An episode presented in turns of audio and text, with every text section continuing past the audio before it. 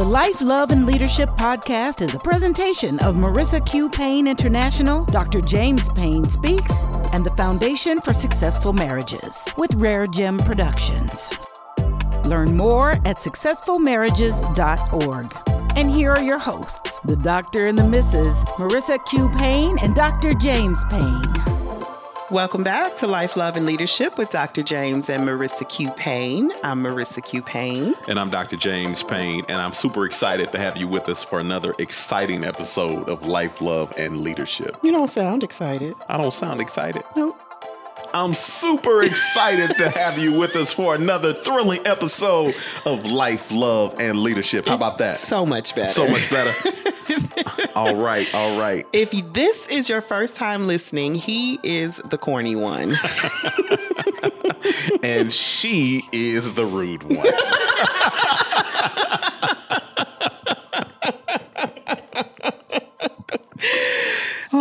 A word of advice. You need a podcast. You need a notebook. A notebook. We're delirious, clearly, for this podcast. Because even though it's hard to believe, we actually drop useful information that you want to write down, meditate on. We give homework, often homework stuff that you can do to build your home.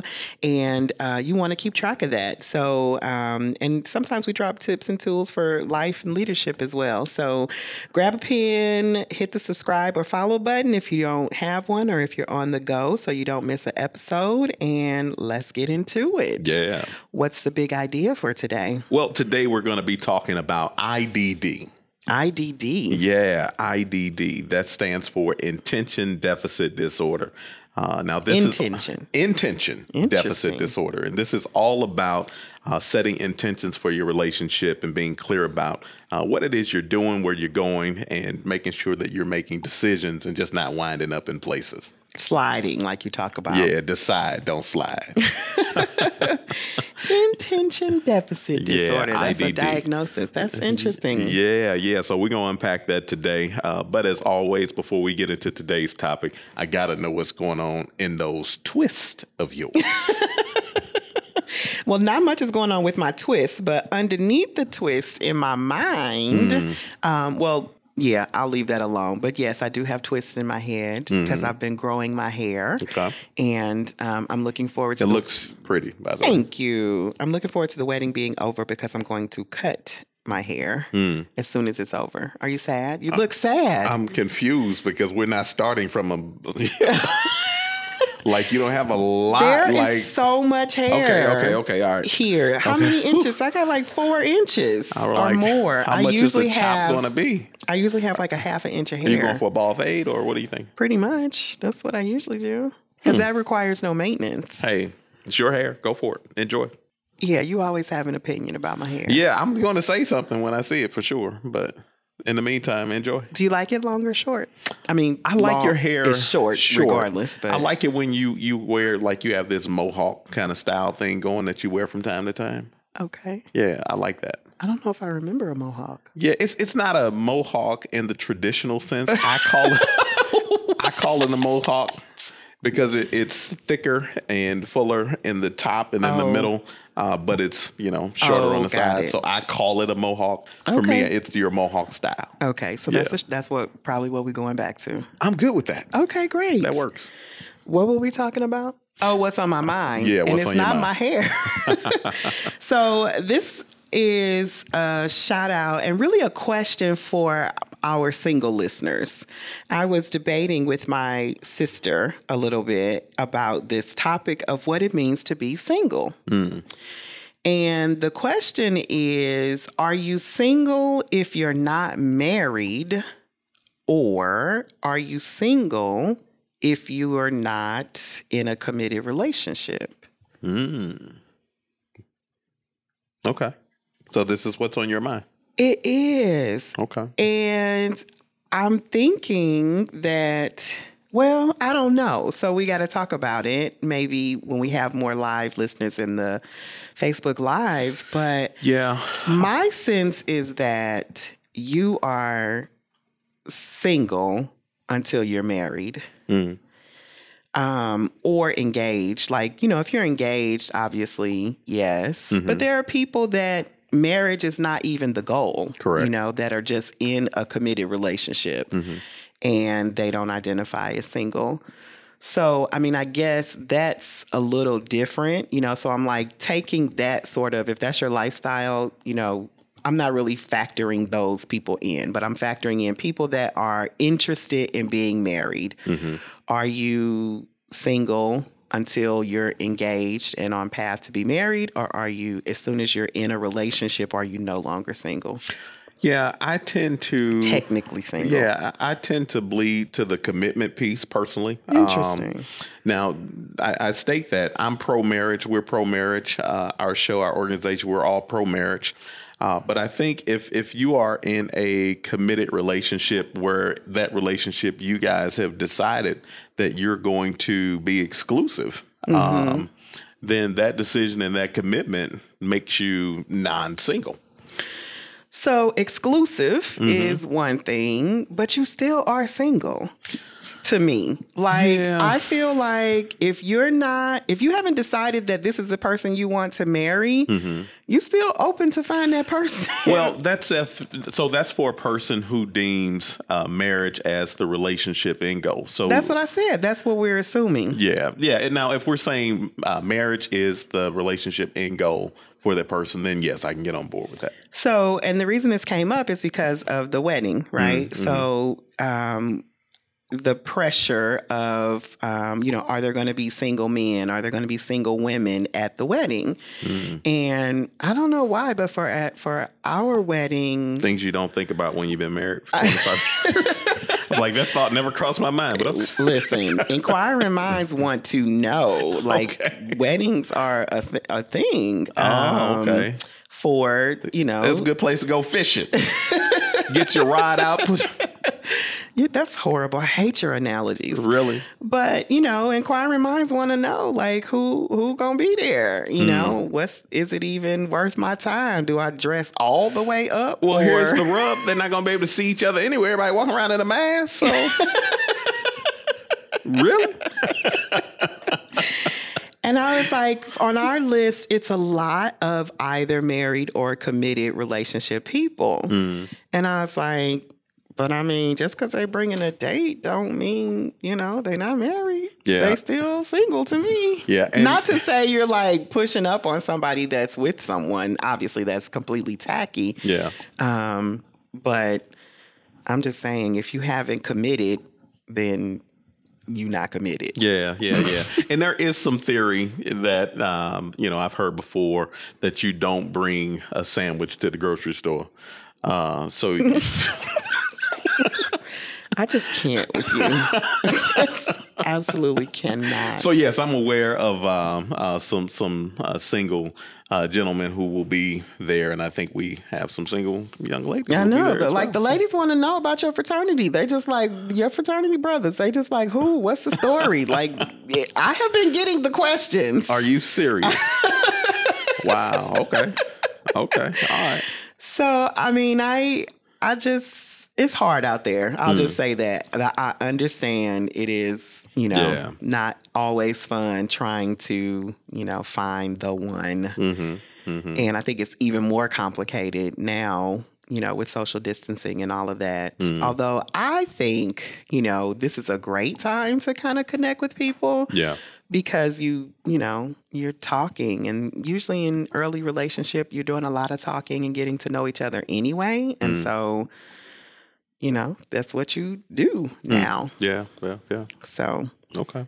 Anyway, these are the random things that are going on in my head. That's what's going on.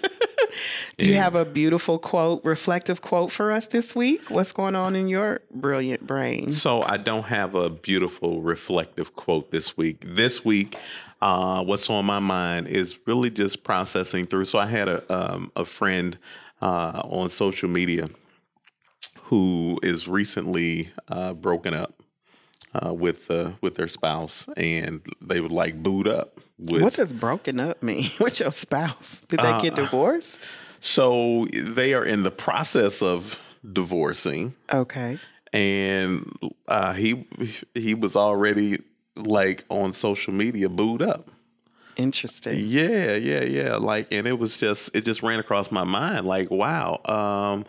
At what point is it appropriate for you to advance forward in a new relationship? Like, shouldn't there be some time for healing, some time for recovery, as opposed to jumping right back into another situation with hips, lips, and fingertips? Yeah, we call that rebound. Yeah.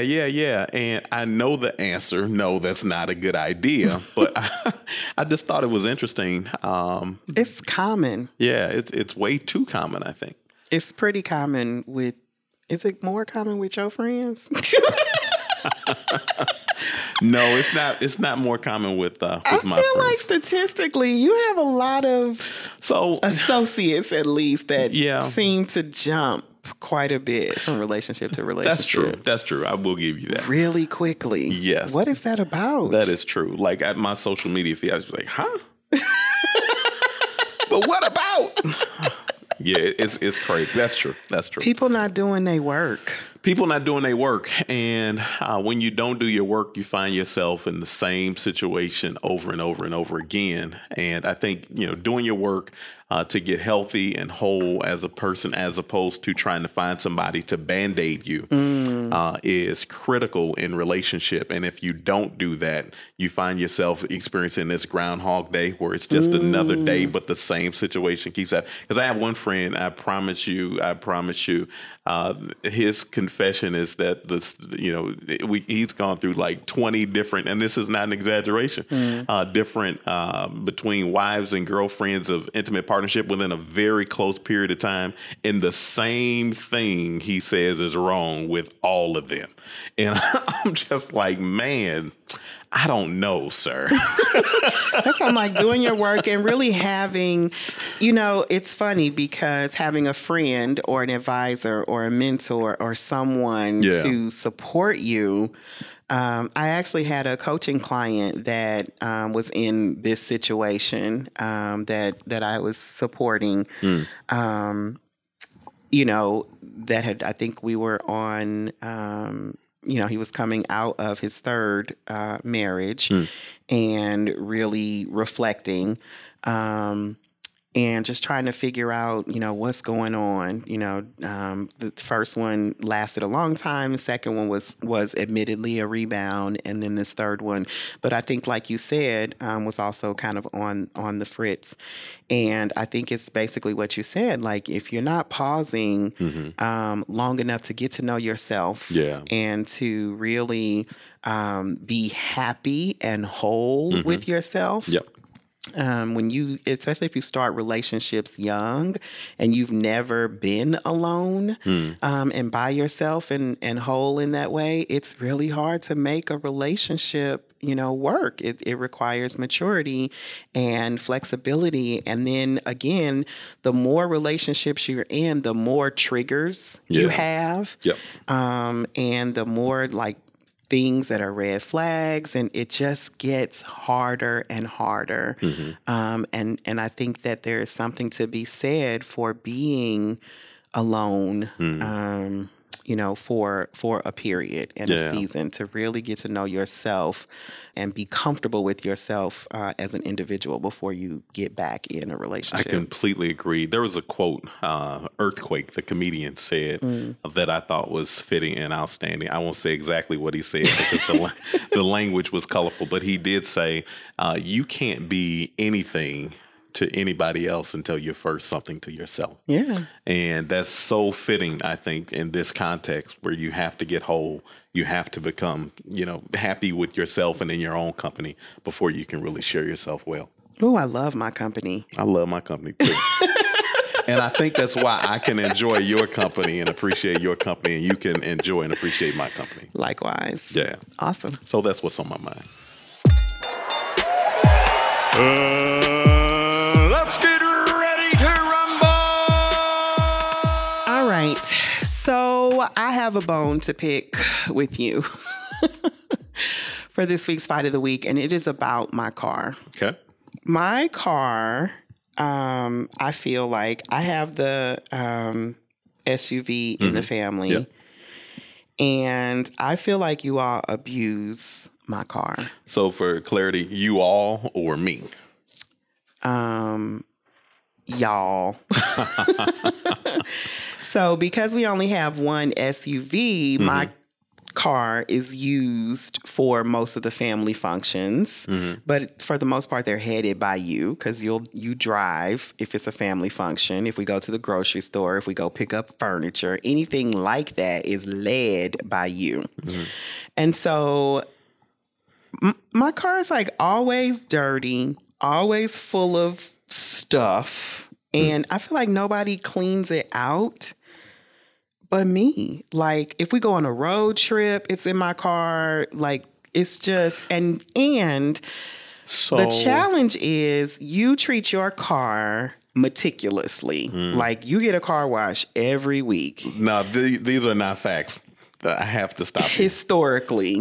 I'm going to let you finish, but I'm going to come back to it. And your car is usually very clean and spotless. If something happens to your car, it's like addressed right away. And every time I go into my car, somebody's fast food is in there, some shoes left over, some clothes, some stuff. And, you know, everybody drives it. And I just feel like my car not getting any respect. So let me dive into this. First off, I don't eat fast food. So those are not my bags or belongings, for starters. And I think a lot of what's in your car, sweetheart, honestly, is yours. Because if, you know, we use your car to take our son to school or something like that, we unload the stuff we put in for him. We wave goodbye and we drive back. I'm going to do a video. We're going to go to my trunk right now. So what I know is in my trunk right now are printer cartridges. Okay. Which that are still supposed to be at Office Depot. But the printer cartridges belong to who? They belong to Office Depot. They're for recycling. No. The printer cartridges were purchased and brought into our home by whom? For the printer. By They belong to the printer. You brought those things into the house. No, you put them in the trunk to take them to Office Depot. Stop it. And they're still in the trunk. But you brought them in the house. Therefore, you are responsible for them. Whatever. What else is in my trunk? It's like buying a dog and wanting me to take care of it. This is funny. Like, what's in y'all trunk? What's in my trunk? Golf clubs, golf shoes, and a bag with golf attire so I can stop and play at any point. That's what's in my trunk.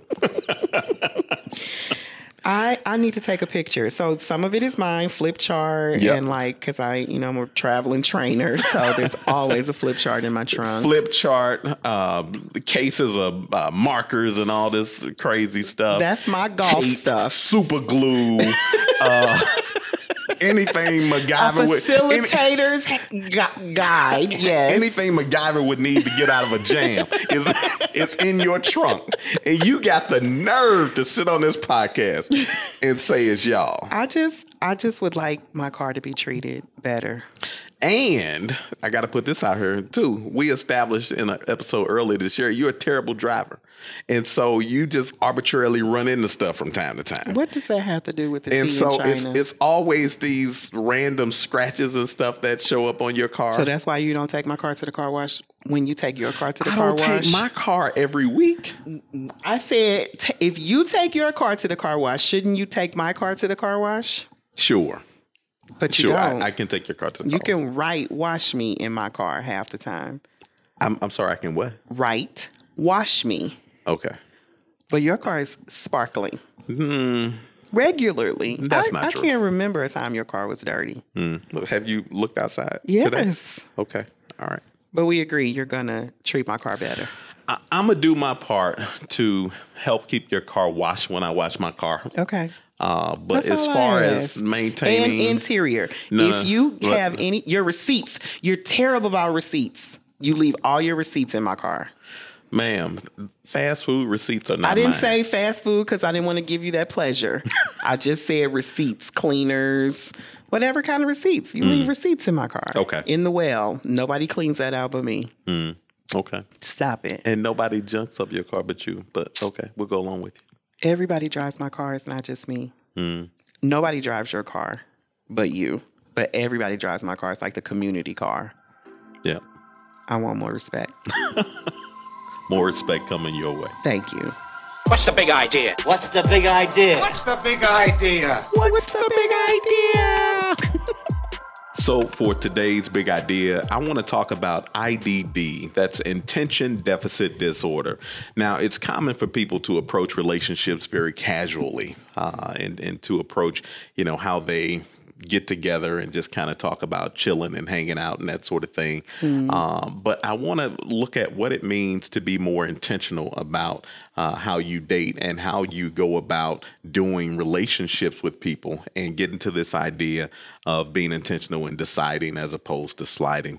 And so there are three things that I want to tap into that I think will help us be more intentional about how it is we go about doing life with other people and how we kind of do dating with other people as well. Okay. And so I think it's important that you have kind of a predetermined destination of where it is you want to wind up in relationship. I think you should date with intentionality and purpose. Okay. And I think you should be in relationship with intentionality and purpose. So the first one is determining the purpose of the relationship. So what is this relationship about? What are we coming together to do? Being intentional about how this relationship will serve the world. I'm often of the belief that effective relationships are about two lights coming together, two whole people coming together to bring their positive influence into the world and make something great happen for the world. And so the first thing is just tapping into that idea of purpose. What is it that we're coming together to do? Decide, don't slide, don't wind up somewhere. Determine where it is you're going. That seems pretty deep for regular relationships. I don't think that's something people think about a lot. Mm-hmm. So like, what's an example of some intentions for a relationship? Well, I think one example of an intention for a relationship is not just being casual with how it is you go about relating to people. So if you ask someone out on a date, okay, let's say someone asks someone out on a date, you've been dating for a while, you're starting to become close and starting to process what it means to be exclusive. In so doing, why are we being exclusive? What's the purpose of our relationship?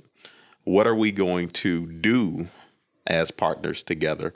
How am I going to, so how is my life going to influence your life success? How is your life going to influence my life success? And then what are we going to define as success together? Yeah. So thinking critically about those items as purpose in terms of relationship, I think are pretty important. So it could be to have fun, to have a good time, to have sex, like those are some purposes, or you're saying something more meaningful, to learn each other, to see if, this could be, a relationship we'd want, to develop into a lifetime partnership. Yeah. And so from an IDD perspective, that's all I'm talking about. So if you're talking about, just having sex or watching TV together or whatever the case may be, that's not what I'm talking about. That's not what this is at all. This is through the lens of having a serious, permanent relationship with someone and kind of walking down that path. Okay. Yeah. Yeah. So I think determining the purpose is critical. I think the second thing that comes to mind for me is establishing some semblance of a plan. And I think it's important to have purpose. The second thing is to establish that plan, but to dream and plan your life in color. I know one of the things that helped us in relationship in the early years was we always had a vision and a plan of what it was we wanted to accomplish and where we were going. So hope, was this drawstring that kept pulling us forward and going through the tough times of marriage and relationship, holding on to hope within this plan that we had developed. We had charts that, and that this year kids are going to be here, we're going to be there. And there was all this planning that went into the relationship, and it helped us along the way. Mm-hmm. I like that. I think with the intention, I just think about the old school, you know, dad or what have you, meeting the guy for the first time. And he's like, what are your intentions for my daughter? Yeah. You know? And I think we've gotten away from that. But I think it's definitely a worthwhile question. And I think it's a question that, you know, women ask and want to know, you know, now it's like, okay, where is this going? Because I don't want to just be hanging out, you know, for 6 years. Where is this going? Yeah, I think that's important. And since you mentioned daughters too, I will say this. I told our daughter that any of her suitors, I would need their last 3 years tax filing. What? Credit report. Oh my gosh. And a police report, just to make sure they're, you know, as a baseline to get started. What the tax filing got to do with anything? I need to be able to verify your income. Why? Because it's important to know. This is somebody that she's potentially going to do life with. I got to know. She has to know. So what's the appropriate income? I didn't say there was an appropriate number. Obviously, you know, having enough money to support yourself and, you know, play a role in blending life with my daughter is important, but I'll leave her to decide what's a good number for her. But validating income is important to me. Would you have passed that test? Not at the time. Not when I got started. I sure would not have passed that test. Nope. And I'm like, and is your daughter working? Will she pass the test? She is passing the test. Okay. Yes. You will not come against my child. You're going to have trouble at the house. I'm just saying, she's a recent grad. It's a struggle out here. Exactly. So while it's a struggle, you stay over there. And she is there. I think that's to me, no disrespect. Like, should you be working and able to take care of yourself? Absolutely. Yeah. But, I don't think that the tax return, like, I think that sends the wrong message, right? Because where you are is not where you're going. Yeah. And I think there are men who don't earn a lot that are good men. That's not my issue. That get a bad rep. It's not my issue saying that you have to earn X amount of dollars in order to qualify to marry my daughter. That's not my issue. Then why are you using the ugly system as a qualifier? It is verifying income consistency. So get a pay stub. No. I need a trend. I need a track record. I need 36 months of tax returns because that establishes consistency. Or do you file taxes for one? Exactly. I need to know that you are absolutely consistent. Because you're taking something very precious to me. So I need to make sure you're consistent in what you do. And so the third level of that stool is to paint the picture. And what that means is to determine what success looks like. So when you're being when you're processing through IDD and attention deficit disorder, determining what success looks like, how will you know when you've arrived? I remember looking at some of our old documents, and we would have like diploma hats at certain years. So success would look like this, you know, when we got here, and we would have actually what we're doing right now. We've been planning and talking about this vow renewal for some time. So we didn't stumble up on this stuff. We planned to arrive to get here, and we determined this is what success will look like. And now we're just walking into that season and enjoying it. But we didn't stumble into it. Exactly. That's why I cannot wait till I hire my full-time driver. So all them years you talked about my driving is just going to come into fruition, and it won't matter anymore. Yes, I cannot wait either because I'm ready to resign the job. And he or she is going to keep my car clean. Excellent. Excellent. So you can't wait till the driver shows up. I can't wait till the cook shows up. Chef. The chef. Chef, cook, the person who prepares meals. That's on my list too. Yes. And the housekeeper and the trainer. Yes. So that's the big idea for this week. Just this idea of intention deficit disorder and making sure that you're being very intentional about how it is you go about building your relationship and really building your life. And so for homework this week, we want to encourage you to spend time reflecting on the purpose of your relationship and really establishing or reaffirming your couple plans, dream in color, and paint a picture of what success will look like when you get there. And just spend some time dreaming it out loud with your spouse. I love it. You've got mail. So for this week's question of the week, it comes from Lisa. And Lisa says, Marissa, please help. My husband is a sex addict and needs sex from me daily. Even when I get off work late night, sometimes he's still there ready to go. I'm tired and need a break. Please help. Wow. I'm reading the question. I don't see the problem. What are you helping with exactly? But okay. She didn't ask me. Wow. Daily